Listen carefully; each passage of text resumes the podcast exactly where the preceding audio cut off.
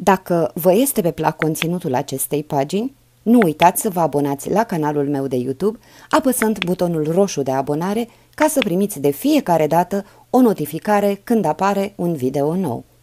De asemenea, în comentarii aștept sugestiile dumneavoastră legate de ceea ce v-ați dori să cuprindă acest canal. Toate înregistrările acestei pagini sunt din domeniul public. Mircea Eliade Mituri, vise și mistere. Capitolul 7 Putere și sacralitate în istoria religiilor. Hierofanii Când în anul 1917 Rudolf Otto, profesor la Universitatea din Marburg, își publica mica lui carte Das Heilige, nici nu bănuia măcar că oferea publicului un bestseller destinat să aibă un răsunet mondial – de atunci, mai mult de 20 de ediții s-au epuizat în Germania și volumașul, devenit repede celebru, a fost tradus în vreo 10 limbi. Cum se explică succesul acesta fără precedent? El se datorează fără îndoială, în primul rând, noutății și originalității perspectivei adoptate de autor. În loc să analizeze ideile de Dumnezeu și de religie, Rudolf Otto s-a străduit să analizeze modalitățile experienței religioase – Înzestrat cu o mare finețe psihologică și cu priceperea unei duble pregătiri de teolog și istoric al religiilor, el a reușit să pună în evidență conținutul și caracteristicile specifice ale acestei experiențe. Neglijând partea rațională și speculativă a religiei, el s-a concentrat mai ales asupra părții ei iraționale.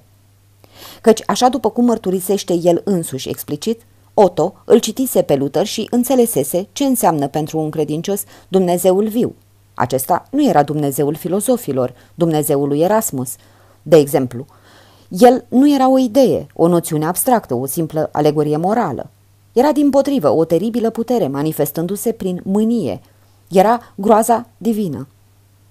Și în cartea sa, Das Heilige, Rudolf Otto se străduiește să evidențieze caracterele acestei experiențe terifiante și iraționale. Descoperă sentimentul de groază în fața sacralității, în fața acelui misterium tremendum, în fața acelei majestas din care se degajă o zdrobitoare superioritate de putere, descoperă teama religioasă în fața acelui misterium fascinans, în care înflorește perfecta plenitudine a ființei. Otto numește toate aceste experiențe luminoase pentru că sunt provocate de revelația unui aspect al puterii divine. Luminosul se singularizează ca fiind cu totul altceva. Ganzandere, radical și total diferit, nu seamănă cu nimic uman sau cosmic. Față de el, omul are sentimentul profundei sale nulități, sentimentul că nu e decât o creatură, adică, folosind cuvintele lui Abraham din rugăciunea sa către Dumnezeu, că nu e decât pulbere și cenușă. Din pătrunzătoarele analize ale lui Rudolf Otto reținem această observație. Sacrul se manifestă întotdeauna ca o putere de un cu totul alt ordin decât forțele naturii. Este adevărat că limba exprimă naiv acel tremendum sau misterium fascinant sau acea majestas prin termeni împrumutați din domeniul natural sau din viața spirituală profană a omului. Dar noi știm că această terminologie analogică se datorează numai incapacității umane de a exprima acel ganzandere. Limba este redusă numai la a sugera tot ceea ce depășește experiența nenaturală a omului prin termeni împrumutați chiar din această experiență naturală. Sacrul, în consecință, se manifestă și el ca o forță, ca o putere. Pentru a indica actul manifestării sacrului, am propus termenul hierofanie. Acest termen e comod pentru că nu implică nicio precizare suplimentară, el nu exprimă nimic altceva decât ceea ce implică etimologic conținutul său, cu alte cuvinte că sacrul ni s-a arătat, s-a manifestat. S-ar putea spune că istoria religiilor, de la cele mai elementare până la cele mai evoluate, e constituită dintr-un număr considerabil de hierofanii, de manifestări ale realităților sacrale. Plecând de la cea mai elementară herofanie, manifestarea sacrului într-un obiect oarecare, de exemplu o piatră sau un copac, și până la herofania supremă, încarnarea lui Dumnezeu în Isus Hristos, nu există nicio ruptură. Pe planul structurii ne aflăm în fața aceluiași act misterios, manifestarea a ceva cu totul altfel, a unei realități care nu aparține lumii noastre, în obiecte care fac parte integrantă din lumea noastră naturală, profană. Occidentalul modern este încercat de o anume indispoziție în fața acelor nenumărate forme de manifestare a sacrului. Îi e greu să accepte că pentru anumite ființe umane sacrul poate să se manifeste în pietre sau arbori, de exemplu. Dar nu trebuie uitat că nu este vorba de venerarea pietrei în sine sau de un cult al arborelui în sine. Piatra sacră, arborele sacru nu sunt adorate în calitatea lor de pietre sau de arbori, ci în calitatea lor de hierofanii, pentru că ele se arată într-un anumit fel care nu este nici piatră, nici copac, ci sacrul gans andere. Formele și mijloacele de manifestare a sacrului variază de la un popor la altul, de la o civilizație la alta. Dar rămâne mereu același fapt paradoxal, adică ininteligibil, că sacrul se manifestă și, în consecință, se limitează și încetează astfel a mai fi absolut. Acest lucru este foarte important pentru înțelegerea specificității experienței religioase – dacă admitem că toate manifestările sacrului se echivalează, că cea mai umilă hierofanie și cea mai terifiantă teofanie prezintă aceeași structură și se explică prin aceeași dialectică a sacrului, vom înțelege atunci că nu există nicio ruptură esențială în viața religioasă a umanității. Să examinăm de aproape un singur exemplu. Hierofania, care are loc într-o piatră, și Teofania Supremă, încarnarea. Marele mister constă în faptul că sacrul chiar se manifestă, căci, așa cum am văzut mai sus, manifestându-se, sacrul se limitează, se istoricizează. Ne închipuim până la ce punct se limitează sacrul manifestându-se într-o piatră. Dar suntem înclinați să uităm că Dumnezeu, El însuși, acceptă să se limiteze și să se istoricizeze încarnându-se în Isus Hristos. Acesta este, repetăm, marele mister, acel mysterium tremendum, faptul că sacrul acceptă să se limiteze. Iisus Hristos vorbea aramaica, nu sanscrita nici chineza. El a acceptat limitarea în viață și în istorie. Continuând să fie Dumnezeu, nu mai era atotputernicul, așa cum pe un alt plan al sacrului, manifestându-se într-o piatră sau într-un arbore, renunță să mai fie totul și se limitează. Bineînțeles că sunt mari deosebiri între nenumăratele hierofanii, dar nu trebuie niciodată pierdut din vedere că structurile și dialectica lor sunt mereu aceleași. Mana și cratofaniile pentru că am stabilit această solidaritate de structură a întregului ansamblu de manifestări ale sacrului, să examinăm mai de aproape puterea și dinamismul lor. Orice hierofanie este o cratofanie, o manifestare a forței.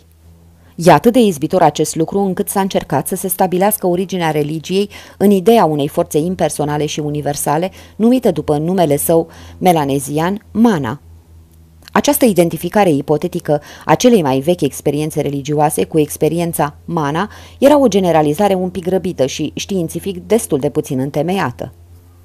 Dat fiind că acest concept de mana este destul de important în istoria religiilor și pentru că se mai crede și azi, cel puțin în anumite medii, că mana semnifică cea mai pură și mai originară experiență umană a sacrului, trebuie să insistăm puțin asupra acestei probleme.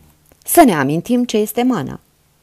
Spre sfârșitul secolului al XIX-lea, misionarul englez Codrington remarcase că melanezienii vorbeau de o forță sau de o influență care nu era fizică. Această forță, scria Codrington, era într-un anumit sens supranaturală, dar ea se revela în forța corporală sau în orice fel de forță sau virtute pe care o poseda un om. Acest mana nu este fixat într-un obiect determinat, cu toate că aproape orice obiect l-ar putea vehicula. Spiritele, fie ele suflete ale morților sau ființe supranaturale, posedă mana și îl comunică, în consecință, tot după informațiile lui Codrington, actul grandios al creației cosmice n-a fost posibil decât prin intermediul acestui mana al divinității. Șeful clanului posedă și el mana. Englezii i-au supus pe maorii pentru că mana lor era mai puternic. Oficiul misionarului creștin posedă un mana superior față de cel al riturilor autohtone. O barcă nu este rapidă decât dacă posedă mana, la fel cu un erete care prinde un pește sau cu o săgeată care rănește mortal. Pe scurt, tot ceea ce este prin excelență posedă mana, altfel spus, tot ceea ce apare omului ca eficace, creator, perfect. Sprijinindu-se pe faptul că mana se manifestă în orice obiect sau în orice acțiune, s-a bănuit că e vorba de o forță impersonală difuzată în întreg cosmosul. Această ipoteză a fost încurajată prin descoperirea unor noțiuni similare cu mana și în alte culturi primitive. S-a remarcat, de pildă, că orenda la irochezi, ochii la huronii, Megbe la pigmei africani, etc., reprezintă în fond aceeași forță sacră exprimată prin termenul melanezian de mana.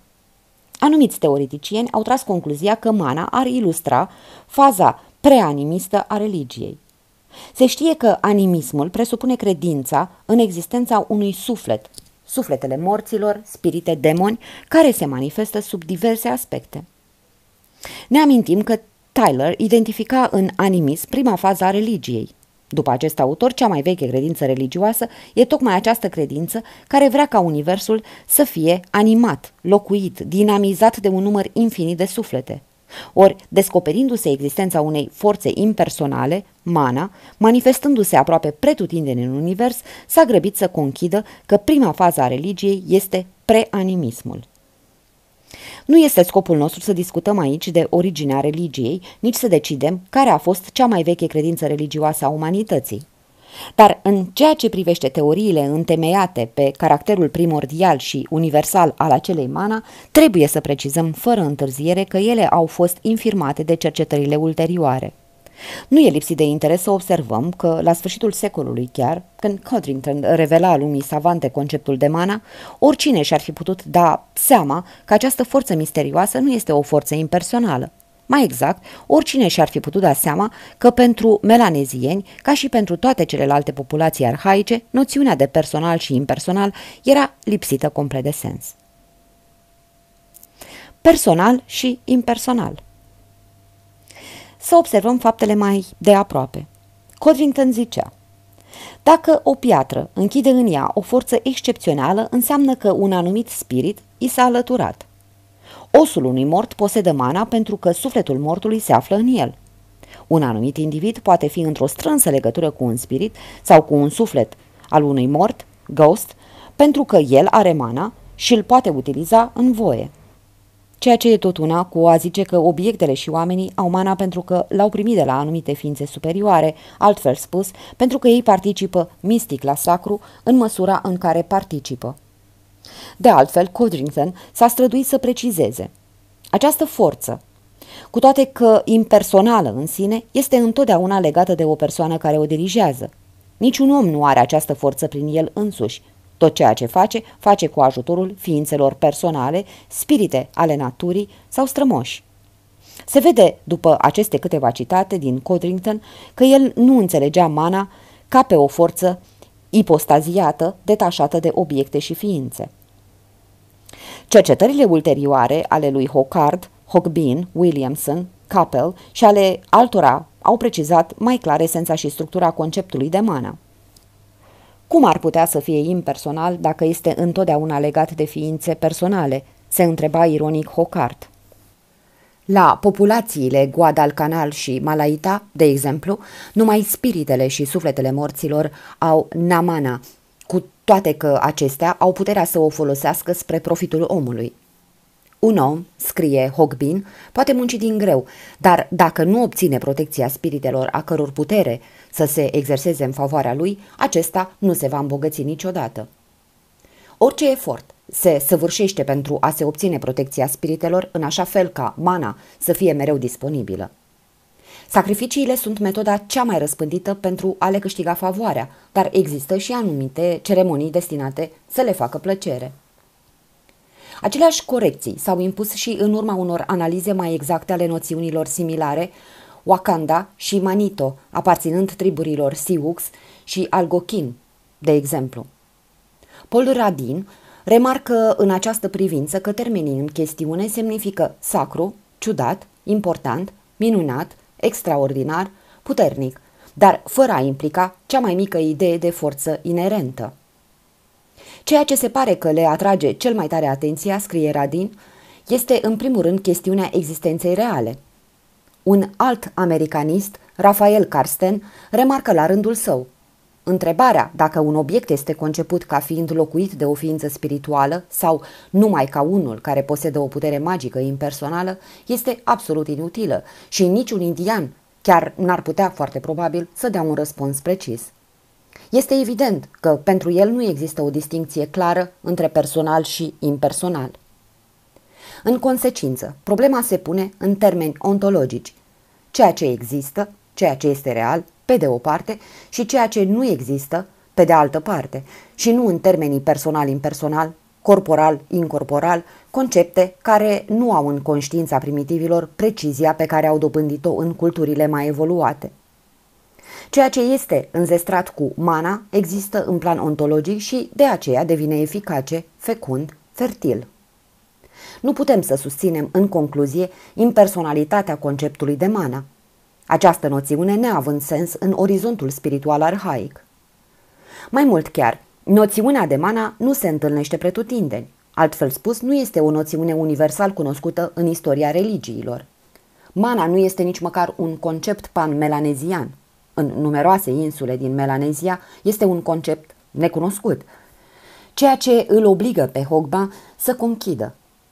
Mana nu e deloc universal și, în consecință, a te servi de el ca de o bază pe care să construiești o teorie generală a religiei primitive este nu numai eronat, ci de-a dreptul înșelător.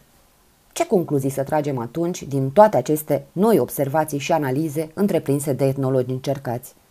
Atâtea ipoteze infirmate ne îndeamnă la prudență. Ne vom mulțumi să afirmăm că la primitivi, ca și la moderni, sacru se manifestă sub o multitudine de forme și variante și că toate aceste hierofanii sunt pline de putere. Sacrul e puternic, tare, pentru că este real, eficace și durabil. Opoziția sacru-profan se traduce adesea ca o opoziție între real și ireal sau pseudo-real. Putere înseamnă în același timp realitate, perenitate, eficacitate. Dar trebuie să ținem întotdeauna cont că sacrul se manifestă într-o diversitate de forme, la niveluri diferite. Am văzut mai sus că mana poate impregna orice obiect, orice acțiune, dar că forța magico-religioasă pe care o desemnează derivă din surse multiple, zei, spirite ale naturii, suflete ale morților. Ceea ce e tot una cu a spune că melanezienii afirmă implicit mai multe modalități ale sacrului, zei, spirite, suflete ale morților, etc. O simplă analiză a celor câteva exemple citate de noi o poate dovedi. Dar viața religioasă a melanezienilor nu se reduce numai la credința în mana pe care îl conferă zeii sau spiritele. În afara acestei credințe mai există mitologii, cosmogonii, rituri complexe și chiar teologii. Ceea ce înseamnă că sacrul se manifestă în modalități multiple și că diversele puteri magico-religioase corespund acestor multiple modalități. E normal ca o putere manifestată de o barcă însestrată cu mana să fie de o cu totul altă calitate decât puterea care emană dintr-un simbol, dintr-un mit sau dintr-o ființă divină. Puterea lui mana se manifestă direct, se vede, se simte, se poate verifica în cutare sau cutare obiect sau în cutare acțiune eficace. Puterea unei ființe celeste și creatoare, asemenea ființe sunt atestate aproape pretutindeni în Melanezia, nu trebuie resimțită decât indirect. Melanezianul știe că i-a trebuit o mare putere creatorului pentru a face lumea, dar nu are percepția imediată a acestei puteri. În consecință, aceste ființe creatoare nu au aproape deloc cult. Au devenit zei pasivi, depărtați și vom vedea imediat importanța acestui fenomen pentru istoria religiilor. Deci simțim că există o diferență de nivel între multiplele manifestări ale sacrului. Anumite hierofanii sunt evidente, altele, prin chiar structura lor, sunt mai șterse, mai discrete. Anumite hierofanii au o asemenea frecvență că nu pot trece neobservate, altele sunt mult mai rare. Această constatare este importantă căci ea ne permite să înțelegem viciul fundamental al perspectivei eronate asupra vieții religioase și a populațiilor primitive. Într-adevăr, violența și frecvența anumitor hierofanii pot impresiona. Plecându-se de la observația că melanezienii cred într-o infinitate de obiecte și de acțiuni înzestrate cu mana, s-a conchis că religia lor se limitează la credința exclusivă în această forță sacră și misterioasă. Dar numeroase alte aspecte ale vieților religioase trec neobservate. Varietatea experienței religioase o asemenea eroare de perspectivă pândește cercetările etnologiei religioase și se înțelege ușor de ce. Perspectiva adoptată în cercetarea unui fenomen joacă un rol important chiar în constituirea acelui fenomen. Scara creează fenomenul, afirmă un principiu al științei moderne. Scara, adică perspectiva. Henri Poincare se întreba, un naturalist care n-a studiat niciodată elefantul decât la microscop ar putea susține vreodată că acest animal îi este suficient de cunoscut?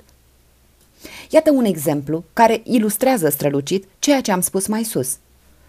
Un vechi Indian Civil Service, Jane Abbott, a publicat un volum mare de 500 de pagini intitulat The Keys of Power, A Study of Indian Rituals and Beliefs, în Londra 1932.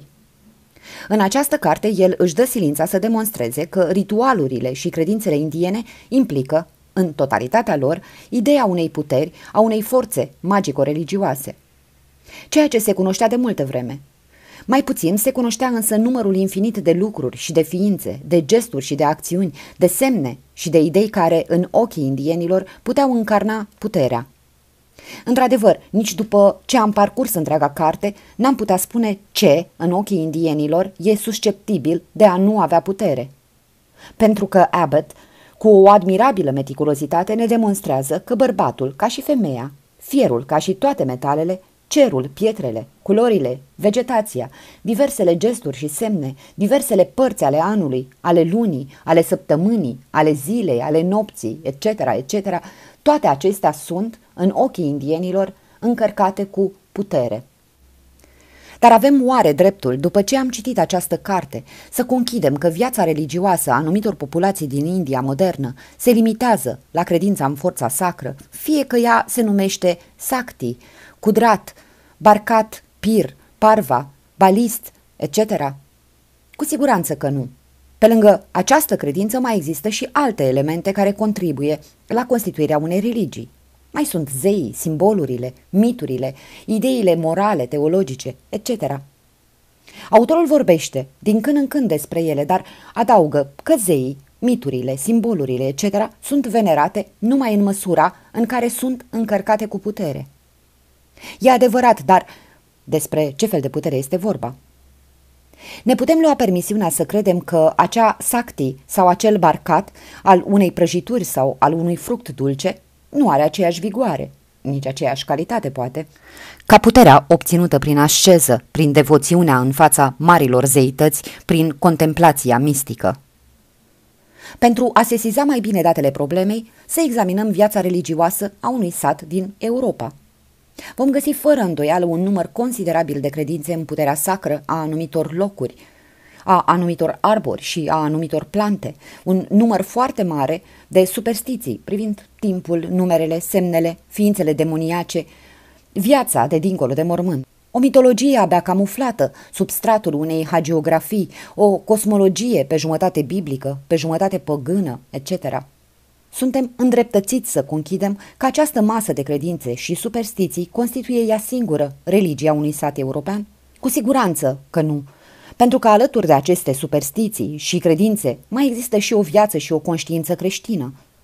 Se poate ca, cel puțin în anumite locuri, credința în sfinți să se manifeste cu o intensitate și o frecvență mai mari decât credința în Dumnezeu și în Isus Hristos, dar va mai exista mereu și o credință specific creștină cu toate că nu întotdeauna activă, nu e niciodată complet abolită. Aceste două exemple, ancheta lui Abbott printre țăranii indieni și presupusa noastră anchetă într-un sat european, ne demonstrează cum trebuie pusă problema sacrului și a puterii în istoria religiilor. Desigur, sacrul se manifestă întotdeauna ca o forță, dar există o mare diferență de nivel și de frecvență între aceste manifestări. Nu trebuie să se spună că primitivii sunt incapabili de a concepe altceva decât manifestările elementare, directe, imediate ale forței sacrale. Din potrivă, ei își dau bine seama că, de exemplu, gândirea poate fi și ea o sursă considerabilă de energie. Numeroase populații primitive cred că zeii au creat lumea ex nihilo, numai prin gândire, concentrându-se. Toți zeii celești ai primitivilor posedă atribute și daruri care denotă inteligență, știință, înțelepciune. Zeul celest vede totul și, în consecință, știe totul și această știință de ordin supranatural este prin ea însăși o forță. Io, zeul suprem al polinezienilor, este etern și omniscient. E mare și puternic, e originea tuturor lucrurilor, sursa oricărei cunoașteri sacre și oculte, etc. Același lucru se întâmplă și în religiile mai evoluate. Inteligența, omnisciența, înțelepciunea sunt nu numai atributele divinității celeste, sunt puteri și omul este obligat să se măsoare cu ele. Varuna cunoaște urma păsărilor prin aer, cunoaște direcția vântului și tot el, care le știe pe toate, cercetează secretele, faptele și intențiile. El socotește și de câte ori clipesc ochii oamenilor – Într-adevăr, Varuna este un zeu puternic, un mare magician și oamenii tremură în fața lui. Ahura Mazda, domnul înțelepciunii, este atot cunoscător. El este, ne spun textele, cel care cunoaște, cel care nu se înșală, cel care știe. El este infailibil, înzestrat, cu o inteligență infailibilă, omniscient. Destinul ființei supreme se vede din aceste câteva exemple că atât religiile, așa zis primitive, cât și cele desemnate ca politeiste, nu ignoră ideea unui zeu creator, omniscient, atotputernic. Dar e de ajuns să analizăm lucrurile mai aproape ca să ne dăm seama că, asemenea zei supremi, nu se mai bucură de niciun fel de actualitate religioasă. Să ne îndepărtăm de Ahura Mazda, care își datorează extraordinara vitalitate religioasă reformei lui Zaratustra. Să lăsăm de asemenea deoparte pe Varuna, care este un zeu destul de complex. Să ne ocupăm, pentru moment, de zeii supremi ai primitivilor. Aceștia nu au cult, sunt considerați niște zei îndepărtați și, în consecință, pasivi și indiferenți, adevărații dii otisii. Primitivii sunt destul de bine informați în ceea ce privește puterea originară a ființelor supreme. Ei știu, de exemplu, că aceștia au creat lumea, viața și omul. Dar, conform miturilor lor, puțin timp după aceea, aceste ființe supreme și creatoare au părăsit pământul pentru a se retrage în cel mai înalt cer. În locul lor și-au lăsat fiii și mesagerii sau o altă divinitate care le este subordonată și care continuă, într-un anumit fel, să se ocupe de creație, să o perfecționeze sau să o mențină.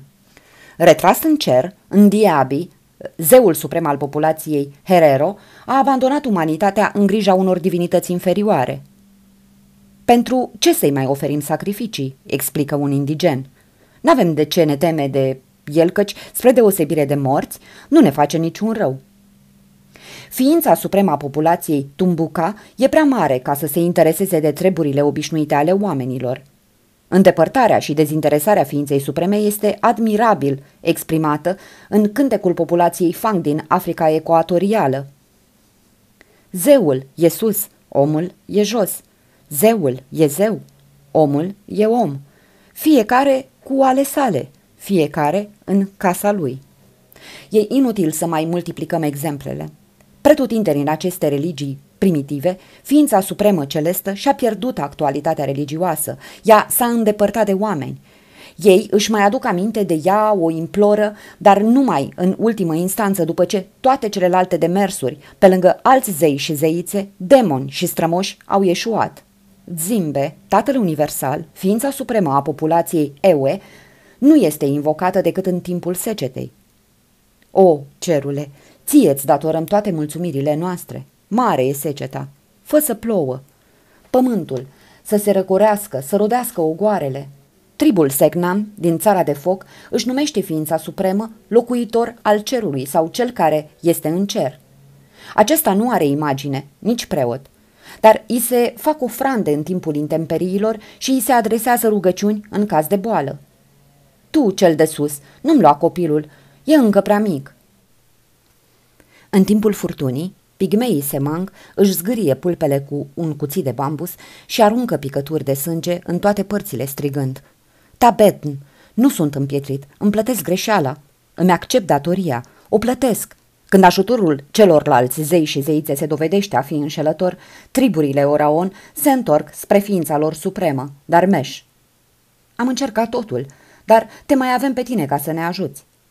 Se sacrifică un cocoș alb, se aud lamentații. O, Dumnezeule, Tu ești creatorul nostru, ai milă de noi. Un fapt trebuie subliniat. Ființele supreme își pierd progresiv actualitatea lor religioasă. Lor li se substituie alte figuri divine mai apropiate de om, mai concrete, mai dinamice, zei solari, marzeițe, strămoși mitici, etc. Aceste figuri divine ajung să-și supună aproape toată viața religioasă a tribului.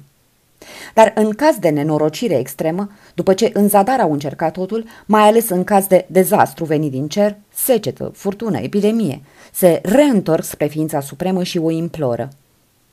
Această atitudine nu aparține exclusiv populațiilor primitive. Să ne aducem aminte ce se întâmpla la vechii evrei. De fiecare dată când trăiau o epocă de pace și de prosperitate economică relativă, evreii se îndepărtau de Iahve și se apropiau de Baal și Astarte, zeițele vecinilor. Numai catastrofele istorice îi aduceau pe drumul lor cel bun, întorcându-le cu forța privirile spre Dumnezeul lor. Însă când au strigat ei către Domnul și au zis, am păcătuit părăsind pe Domnul și apucându-ne să slujim baalilor și astartelor, Acum însă izbăvește-ne din mâinile vrăjmașilor și îți vom sluji ție. Regi 12.10 Evreii se întorceau spre Iahve în urma unor catastrofe istorice și în iminența dispariției comandată de istorie, marele imperii militare. Primitivii își aduceau aminte de ființele lor supreme în caz de catastrofe cosmice. Dar sensul acestei reîntoarceri la ființa supremă este același și la unii și la alții într-o situație critică extremă, într-o situație limită, când însăși existența colectivității este în joc, se abandonează divinitățile care asigură și exaltă viața în timpuri normale pentru a se regăsi ființa supremă. Este aici aparent un mare paradox. Divinitățile care la primitivi s-au substituit ființelor supreme erau ca și Baal și Astarte, la evrei, divinități ale fecundității, ale opulenței, ale plenitudinii vitale, pe scurt, divinități care exaltau și amplificau viața, atât viața cosmică, vegetație, agricultură, turme, cât și viața umană. În aparență, aceste divinități erau viguroase, puternice. Actualitatea lor religioasă se explică tocmai prin forța lor, prin rezervele lor vitale, nelimitate, prin fecunditatea lor, și totuși, adoratorii lor, atât primitivii cât și evrei, aveau sentimentul că toate aceste mari zeițe, toți acești zei solari sau agrari, demoni și strămoși erau incapabili să-i salveze, adică să le asigure existența în momente cu adevărat critice. Zeii și zeițele nu puteau decât să reproducă viața și să o prelungească.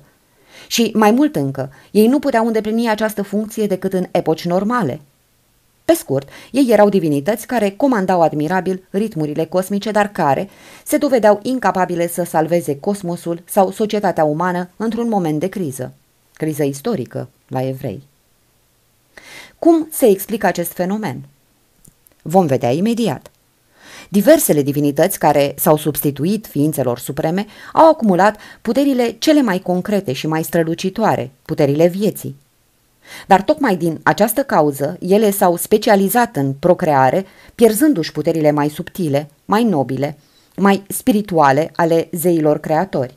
Toată drama așa zisei degenerescențe religioase a umanității ține de acest fapt pe care îl vom comenta mai jos – Descoperind sacralitatea vieții, omul s-a lăsat progresiv antrenat de propria sa descoperire. S-a abandonat hierofaniilor vitale, bucuriilor pe care îi le procura experiența directă a vieții și s-a depărtat de sacralitatea care îi depășea nevoile imediate și zilnice. Prima cădere a omului, înainte de căderea în istorie caracteristică umanității moderne, a fost căderea în viață. Omul s-a îmbătat descoperind puterea și sacralitatea vieții. Zeii puternici Trebuie să ne amintim întotdeauna că sacralitatea vieții, în primul rând puterile magico-religioase ale fecundității universale, sunt cele care au alungat ființele supreme din cult și din actualitatea religioasă. Nu viața în sine, așa cum ne apare ea nouă occidentalilor din secolul al XX-lea. Faptul e ciudat doar în aparență. Cu cât umanitatea evoluează, cu cât își perfecționează mijloacele de subzistență, și descoperă civilizația, cu atât viața religioasă este solicitată de figuri divine care reflectă în epifaniile lor chiar misterul procreației și al fertilității universale. Ființele supreme uranice atestate pretutindeni la primitivi au fost aproape uitate în societățile mai evoluate. Mai ales descoperirea agriculturii aduce o schimbare radicală în ierarhia divină. Apar acum în prim plan marile zeițe, zeițele mame și soților, mari bărbați. Vom cita imediat câteva exemple. Dar, repetăm, aceste fapte nu trebuie interpretate din perspectiva occidentală, adică materialistă, nu descoperirile tehnice ca atare, ci semnificațiile lor magico-religioase au schimbat perspectivele societăților tradiționale și conținutul vieților religioase. Nu trebuie să credem că agricultura, ca tehnică, a putut avea repercusiuni în orizontul spiritual al umanității arhaice.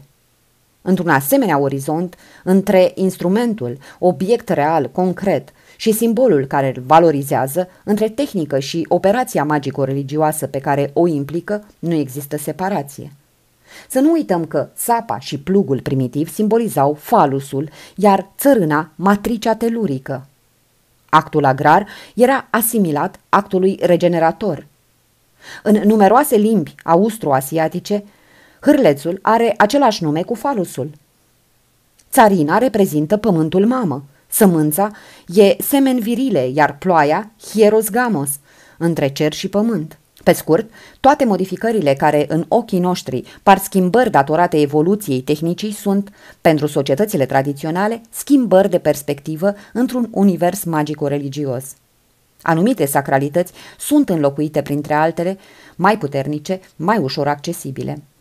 Acest fenomen este universal – L-am studiat în tratatul istoriei religiilor, unde am arătat cum vechii zei ai cerului au fost alungați pretutindeni și înlocuiți cu zei mai dinamici, cu zei solari, cu zei ai furtunii și ai fecundității. Vechiul zeu indo-arian, Diaus, apare foarte rar în Vede. Locul său a fost luat încă dintr-o epocă foarte depărtată de Varuna și Parjnaya, zeul uraganului. La rândul său, acesta din urmă dispare în fața lui Indra, care devine cel mai popular zeu vedic, cumulând toate forțele și toate fertilitățile.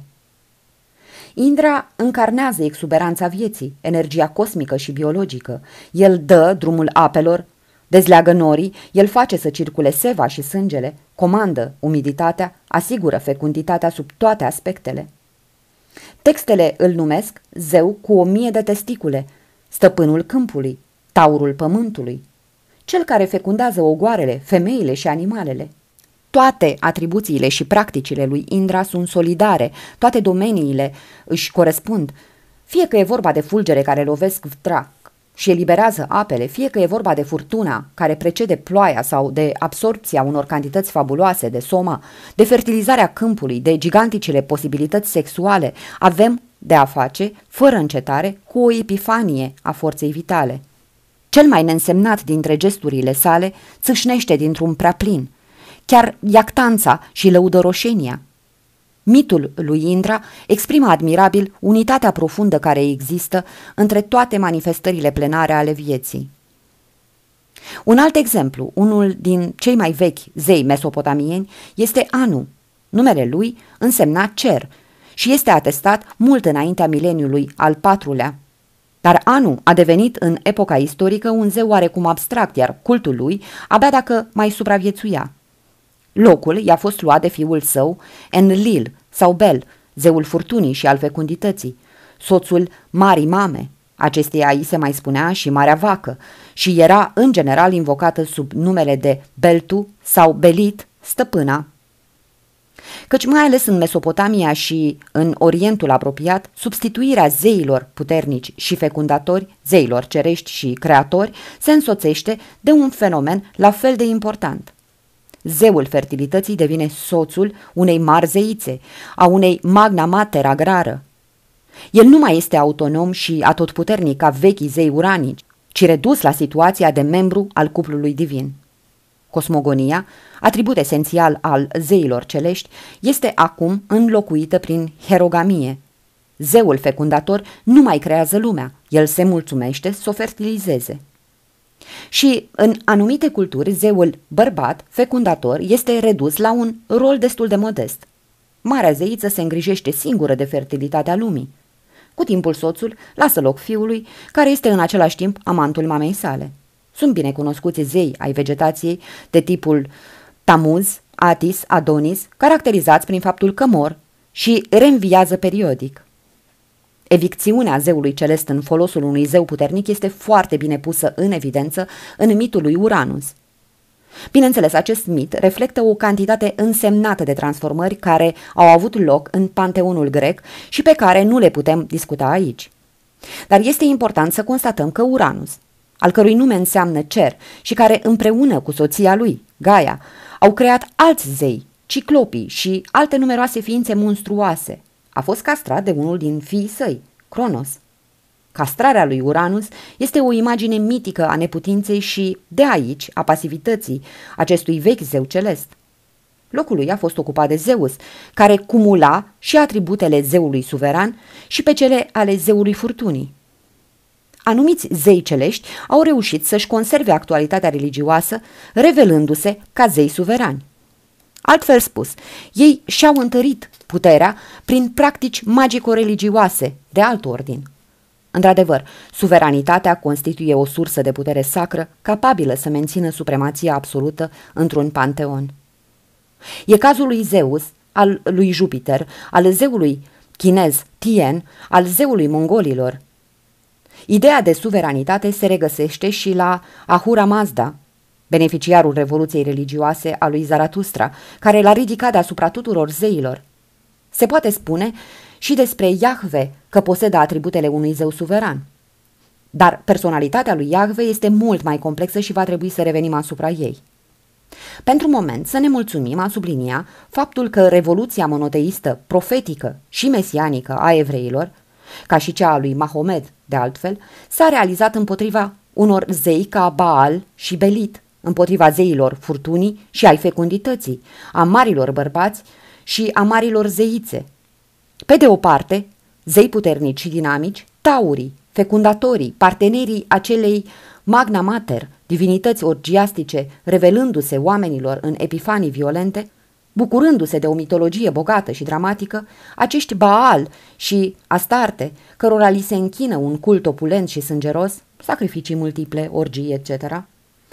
Pe de altă parte, Iahve singur, care deține toate atributele ființei supreme, a primitivilor. E creator, atotputernic, omniscient, dar care mai dispune în plus și de o actualitate religioasă, de un cu totul alt ordin. Spre deosebire de zeii Baal și Belit, Iahve nu se bucură de mituri numeroase și variate. Cultul său nu este complicat, nici orgiastic. Îi repugnă sacrificiile sângeroase și ritualurile multiplicate. El cere din partea credinciosului un cu totul alt comportament religios decât cel condiționat de cultul lui Baal și Astarte. Să ascultăm cuvintele lui Iahve, așa cum au fost înregistrate de Isaia. Ce-mi folosește mulțimea jerfelor voastre?" zice Domnul. M-am săturat de arderile cu berbeci și de grăsimea vițeilor grași și nu mai vreau sânge de tauri, de miei și de țapi. Nu mai aduceți daruri zadarnice. Tămâierile sunt dezgustătoare. Lunile noi, zilele de odihnă și adunările de la sărbători nu le mai pot suferi. Însă și prăznuirea voastră e nelegiuire. Mâinile voastre sunt pline de sânge. Spălați-vă, curățați-vă. Nu mai faceți rău înaintea ochilor mei. Învățați să faceți bine, căutați dreptatea, Ajutați pe cel apăsat, faceți dreptate orfanului, apărați pe văduvă. Isaia 1, 11, 17 Pentru noi, moștenitori și beneficiari ai marii revoluții religioase iudeo-creștine, injuncțiunile lui Iahve ne par de un bun simț evident și ne întrebăm cum evreii contemporani, cu Isaia, au preferat cultul zeului bărbat și fecundator, celui infinit mai simplu și mai pur, al lui Iahve. Dar nu trebuie să uităm că aceste epifanii alimentare ale vieții, care n-au încetat să-i atragă pe evrei, constituiau veritabile experiențe religioase. Păgânismul, la care se întorceau periodic evreii, reprezenta viața religioasă a întregului Orient Antic. Era o mare și foarte veche religie dominată de hierofaniile cosmice și care exalta în consecință sacralitatea vieții. Această religie, ale cărei rădăcini pătrund adânc în protoistoria Orientului reflectă descoperirea sacralității vieții, conștientizarea solidarității între cosmos, om și Dumnezeu. Sacrificiile numeroase și sângeroase care îl dezgustau pe Iahve și pe care profeții le combăteau fără încetare asigură circulația energiei sacre dintre diversele regiuni ale cosmosului. Numai datorită acestui circuit, viața totală reușește să se mențină. Chiar odiosul sacrificiu de copii care îi se oferea lui Moloch avea un sens profund religios – prin acest sacrificiu se dăruia divinității ceea ce îi aparținea, căci primul copil era adesea considerat că aparținea unui zeu. Într-adevăr, în tot Orientul arhaic, tinerele fete aveau obiceiul să-și petreacă o noapte în templu în compania unui zeu, adică a unui reprezentant al lui, preotul, sau a unui trimis al lui, străinul. Sângele copilului făcea să crească energia secată a zeului, căci divinitățile zise ale fertilității își epuizau propria substanță în efortul depus pentru a susține lumea și a asigura opulența. Și ele aveau nevoie să fie regenerate periodic. Cultul lui Iahve respinge toate aceste ritualuri sângeroase care pretindeau să asigure continuitatea vieții și a fecundității cosmice. Puterea lui Iahve este de un cu totul alt ordin. Ea nu are nevoie să fie periodic întărită. E remarcabil că simplicitatea cultului, Trăsătura caracteristică a monoteismului și a profetismului evreu corespunde simplicității originare a cultului ființelor supreme la primitivi. Așa cum am mai spus-o, acest cult aproape a dispărut, dar noi știm în ce consta el. Ofrande, prinoase și rugăciuni adresate ființelor supreme. Monoteismul ebraic revine la această simplitate a mijloacelor cultuale. Pe deasupra, Mozaismul pune accentul pe credință, adică pe o experiență religioasă care implică o interiorizare a cultului și aceasta este marea sa noutate.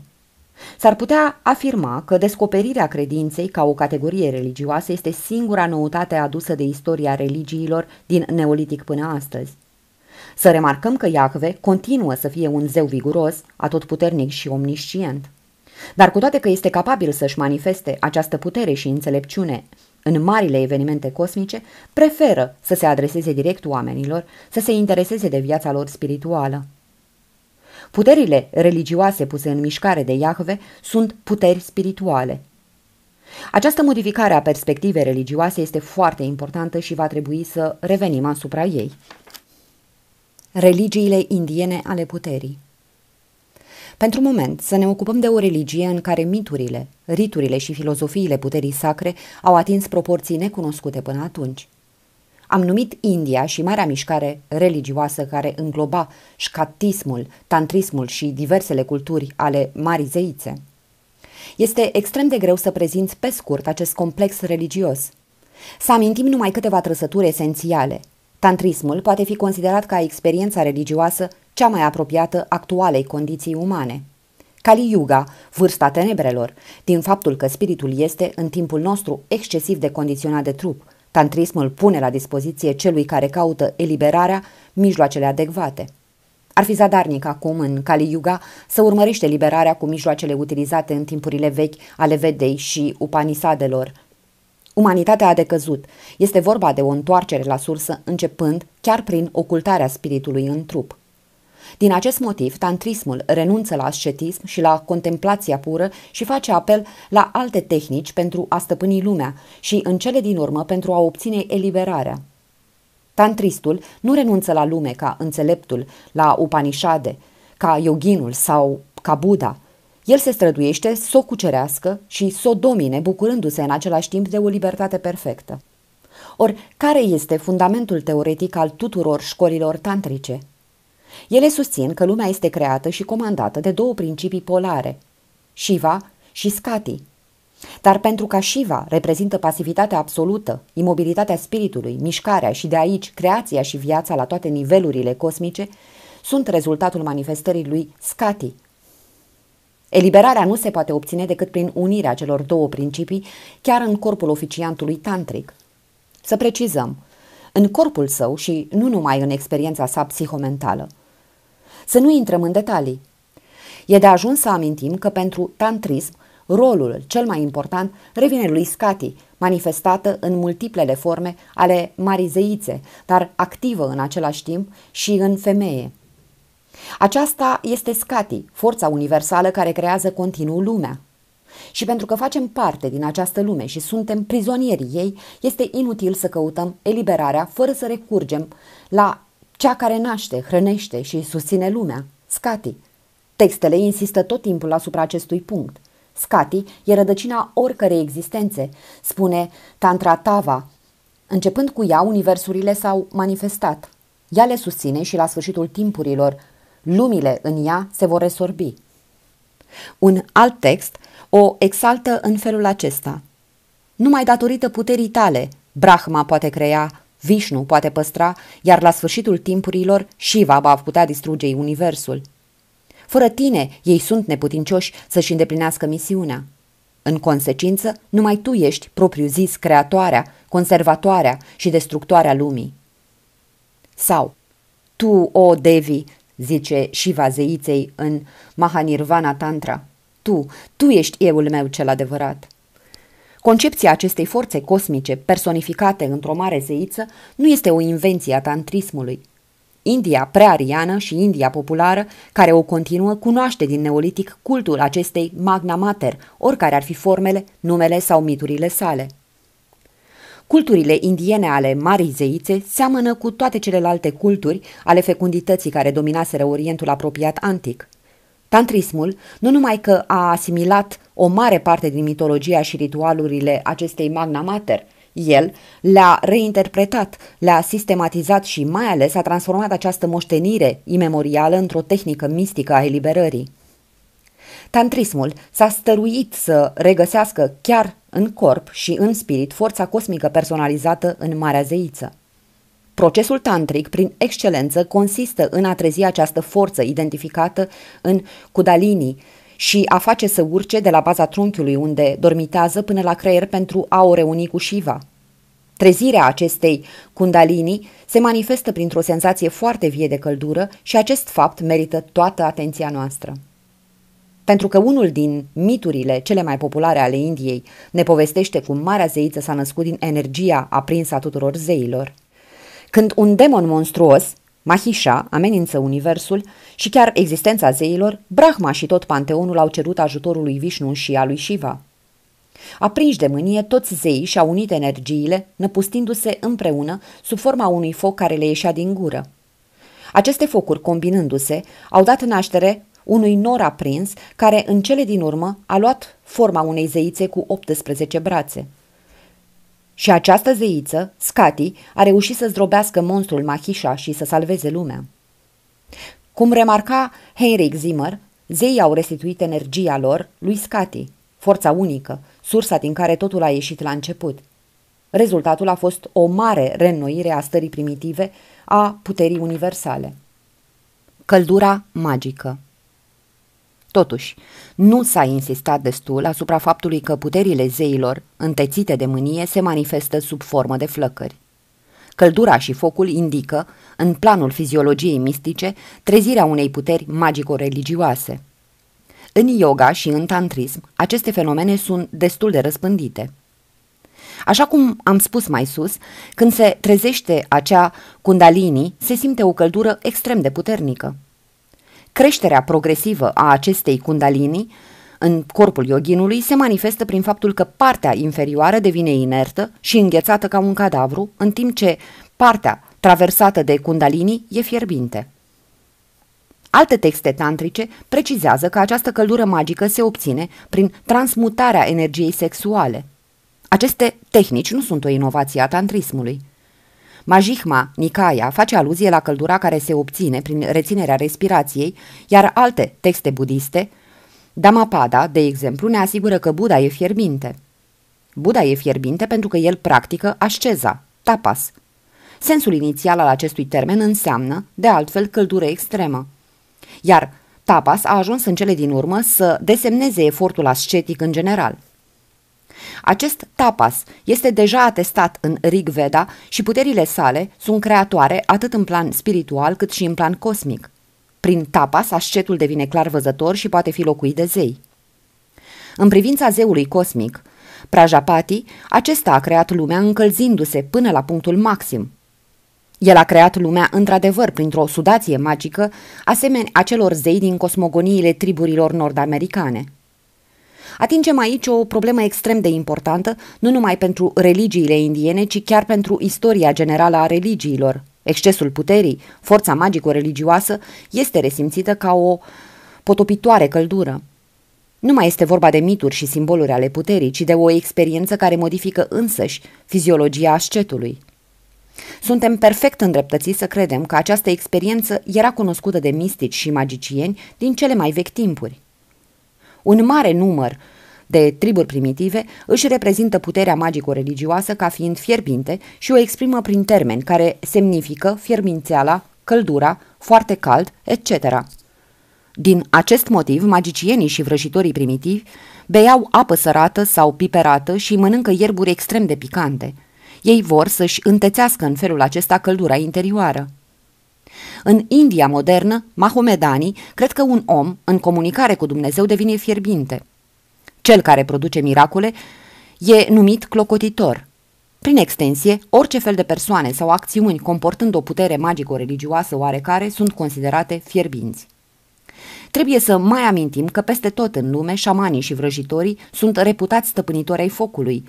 Ei înghit cărbuni aprinși, ating fierul înroșit, merg prin foc. Pe de altă parte, au și o mare rezistență la frig. Atât șamanii din regiunile arctice, cât și asceții din Himalaya dau dovadă, datorită căldurii magice, de o rezistență care depășește imaginația. Cum am mai notat și cu altă ocazie, sensul tuturor acestor tehnici de stăpânitoare a focului și a căldurii magice este mai profund. Ele indică accesul la o anumită stare extatică sau la o stare necondiționată de libertate spirituală. Dar puterea sacră experimentată ca o căldură extremă nu se obține numai prin tehnici șamanice sau mistice. Ea mai poate fi obținută și prin experiențele din timpul inițierilor militare – mai mulți termeni ai vocabularului eroic, indo-european, furor, ferg, vut, menos, exprimă exact această căldură extremă și această mânie care caracterizează în alte planuri ale sacralității încorporarea puterii. Asemenea unui yogin sau unui șaman, tânărul erou se încălzește în timpul luptei inițiatice. Eroul irlandez, Catch Lane, se încălzește atât de tare în timpul primei lui fapte de bravură că trebuie să îi se aducă trei putini cu apă rece. Băgat în prima putină, el înfierbând atât de tare apa că doagele și cercurile putinii sar, spărgându-se ca o coajă de nucă. În a doua putină, apa face bulbuci mari cât pumnul. De-abia în a treia putină, apa devine suportabilă, dar numai pentru anumiți oameni, nu pentru toți. Acum băiatului îi trece mânia, ferg, și poate fi îmbrăcat.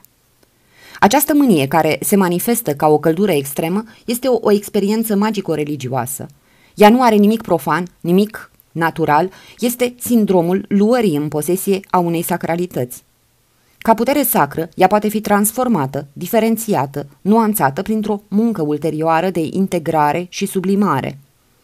Cuvântul indian, kratu, care la început definea energia proprie războinicului înflăcărat, în principal a lui Indra, Apoi forța victorioasă, puterea și ardoarea eroică, bravura, gustul luptei și, prin extensie, putere, maestate, în general, a ajuns să desemneze în cele din urmă forța omului pios care îl face capabil să urmeze prescripțiile lui Rta și să atingă fericirea. Rămâne totuși evident că mânia și căldura provocate de o creștere violentă și excesivă a puterii sunt de temut pentru o majoritate a muritorilor – o asemenea putere interesează în stare brută, mai ales pe magicienii și pe războinici. Cei care caută în religie încrederea și echilibrul se apără de căldură și de focul magic. Termenul shanti, care desemnează în sanscrită liniștea, pacea sufletului, absența pasiunilor, ușurarea suferințelor, derivă din rădăcina cam, care avea la origine sensul de a stinge focul, mânia, febra și în cele din urmă căldura provocată de puterile demoniace. Indianul timpurilor vedice simțea pericolul magiei. El se apăra împotriva tentației excesului de putere. Să amintim doar că adevăratul yogin e și el obligat să lupte pentru a învinge tentația puterilor magice. Tentația de a zbura, de a deveni invizibil, etc. Pentru a obține starea perfect necondiționată de samadhi. Să nu se tragă totuși de aici concluzia că experiența căldurii sau obținerea puterilor aparțin exclusiv sferei magiei.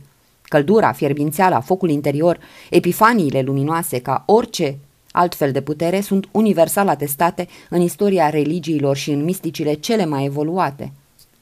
Un sfânt, ca și un șaman, Yoghinul sau un erou experimentează căldura supranaturală în măsura în care depășesc în planul lor propriu condiția umană profană și se încorporează sacralității.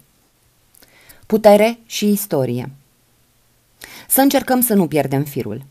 Am găsit la evrei conflictul între adevărata religie a lui Iahve și experiența sacralității cosmice încarnată în zei ca Baal sau Astarte – conflict între puteri religioase de un ordin cu totul diferit. Pe de o parte, vechile hierofanii cosmice, pe de altă parte, sacralitatea revelată sub forma unei persoane, Iahve, manifestându-se nu numai în plan cosmic, ci mai ales în istorie. Oprisem în acest punct analiza credinței în Iahve ca să ne întoarcem privirile spre India. Acolo, prin scatism și prin tantrism, religia puterii pare să fie atins punctul ei cel mai de sus – în lumea decăzută a epocii Kali Yuga nu se poate obține eliberarea decât trezind energia cosmică, somnolând în propriul corp și obligând-o să se întoarcă până la Sahastra Chakra pentru a se uni cu conștiința pură simbolizată de Shiva. Se vede deja diferența față de religiile populare ale protoistoriei orientale, ilustrate de cultul unor zei ca Baal sau Marea Zeiță. Tantrismul reprezintă un act curajos de interiorizare.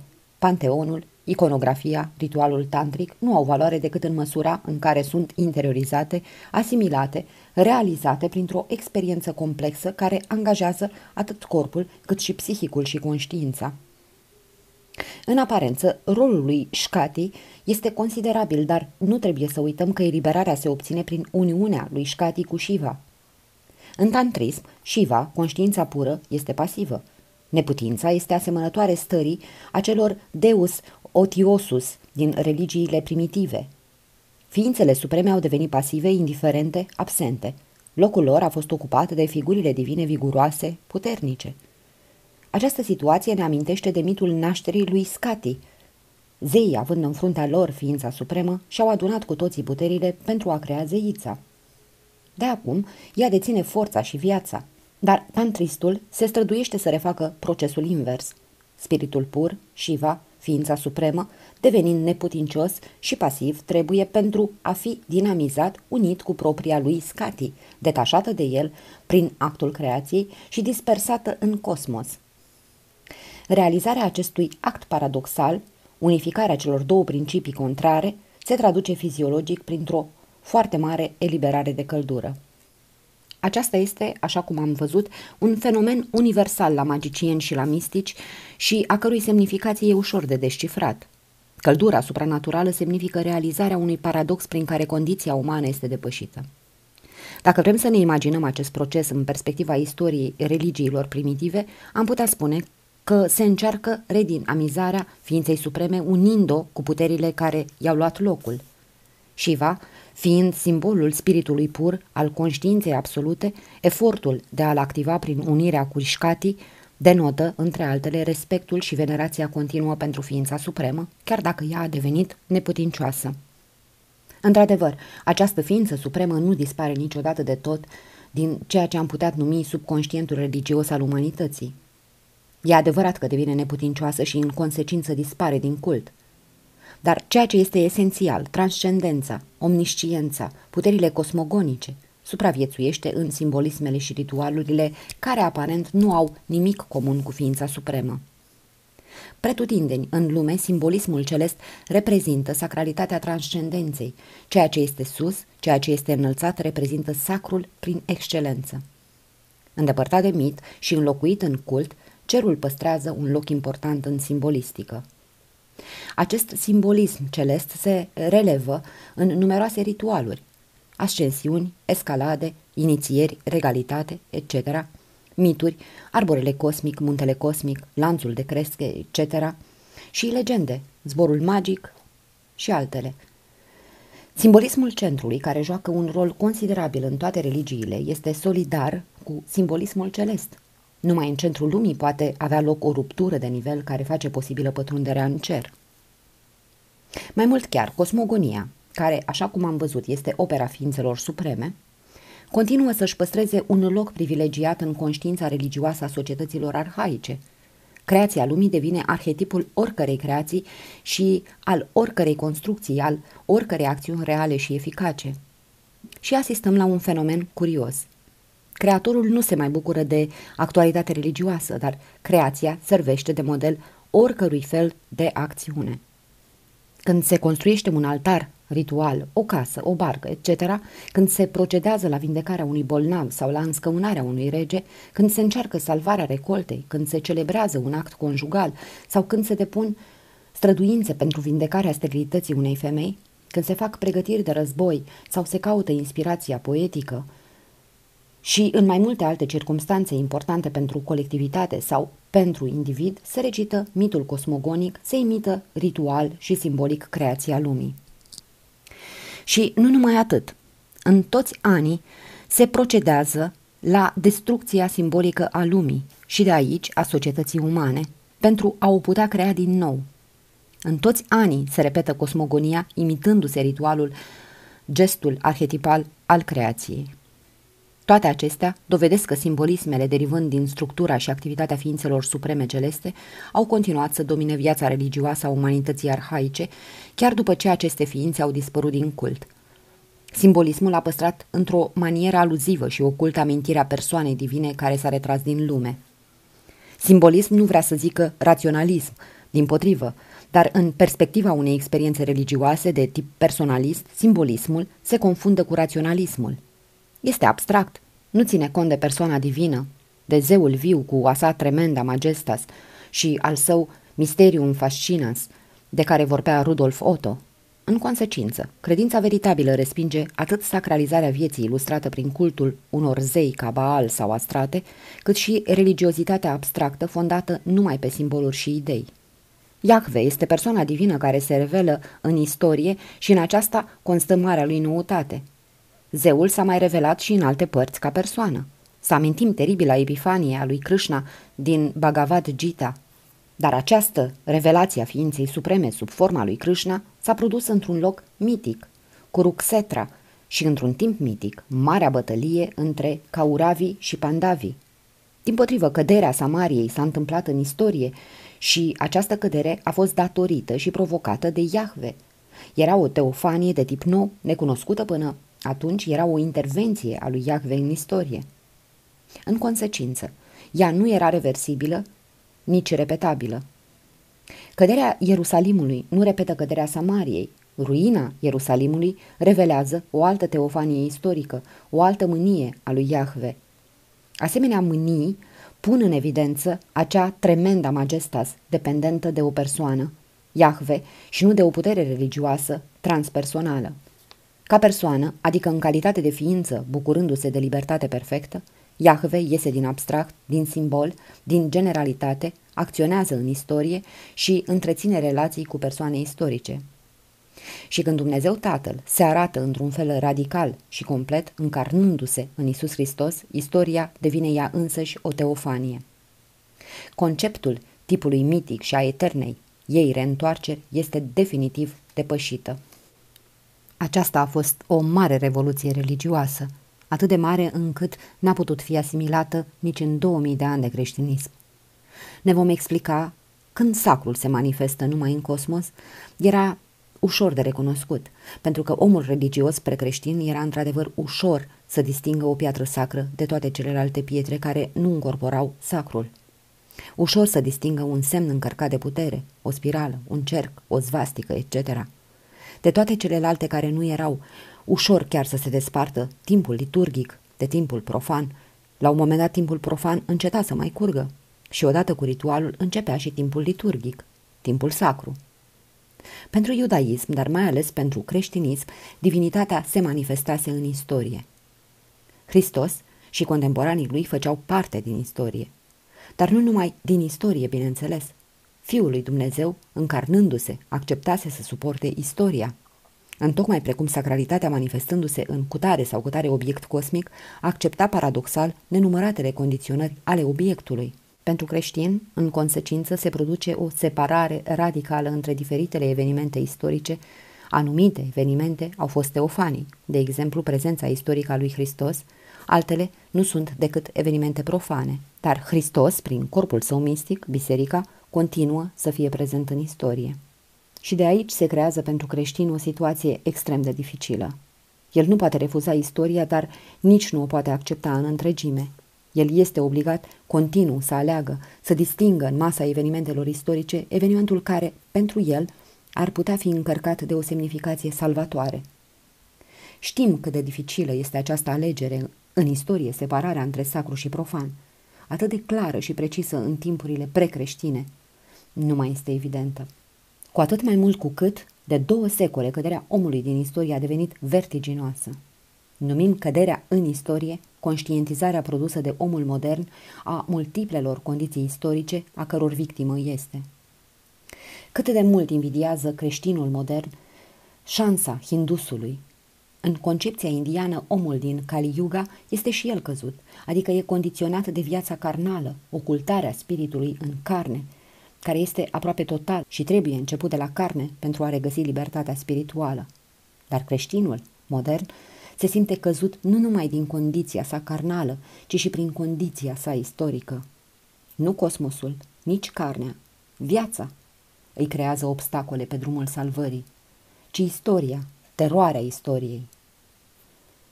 Creștinul modern reușește poate să se apere de tentațiile vieții, dar îi este imposibil să reziste în calitatea lui de creștin, odată prins între roțile istoriei.